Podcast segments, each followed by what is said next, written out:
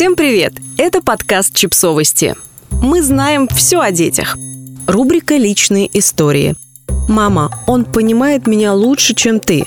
Автор текста – журналистка и мама Наталья Калашникова.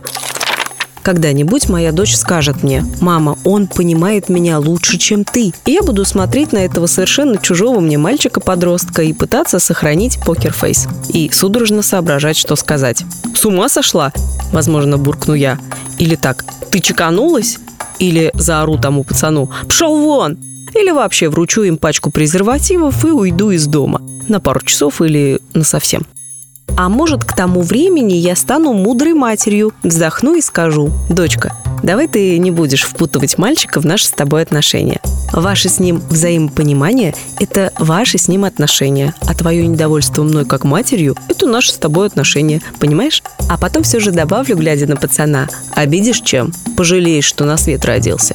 И снова глядя на дочь, ты же знаешь, что не стоит разрешать себя оскорблять и про принцип согласия, помнишь? И что я всегда на твоей стороне. У меня есть еще несколько лет, чтобы взрастить в себе мудрую мать. И сделать что-то такое, чтобы дочь строила отношения с мальчиками, или, может, с девочками, не имеет значения, не для того, чтобы сепарироваться от меня и таким образом громко заявить мне свое право на личную жизнь, а просто потому, что доросла, дозрела и потому, что ее тянет к этому конкретному человеку. Подростки иногда уходят в бурную личную жизнь из протеста против родительской власти. Мудрая мать, помоги мне отпустить мою дочь в ее собственную личную жизнь, когда придет время. И помоги мне вовремя заметить, что время пришло.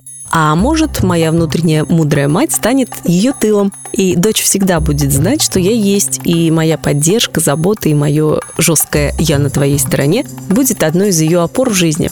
А может, я никогда и не стану мудрой. Вот сколько матерей ругаются со своими подростками до остервенения, а потом рыдают, когда дети хлопают дверьми своей комнаты или квартиры в ночи. Нет гарантии, что и у нас не будет того же самого.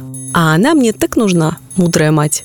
У меня столько вопросов к ней, всяких разных. Например, что я буду делать, если она поменяет в своей комнате замок и будет водить мальчиков или девочек? Причем каждый день разных.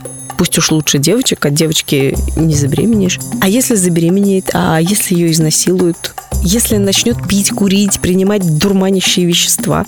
Ой, не знаю, вот честно не знаю. Знаю только одно. Я буду ее любить и всегда буду на ее стороне. И если она что-то натворит или вляпается в сложную ситуацию, я сначала ее спасу, окажу ей первую помощь, поставлю весь мир на уши, если ей понадобится не только моя помощь. Сначала помогу и утешу, а уже потом буду ругаться. Если после этого мне все еще будет хотеться ругаться. Для этого мне даже не надо в себе никого взращивать. Это база, это основа, это данность. Я не буду, я всегда на ее стороне. И да, мои отношения с ней – это мои с ней отношения. А еще отношения с миром – это ее жизнь.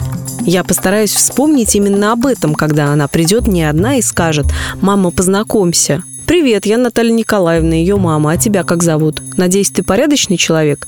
Проходи, что на пороге стоишь».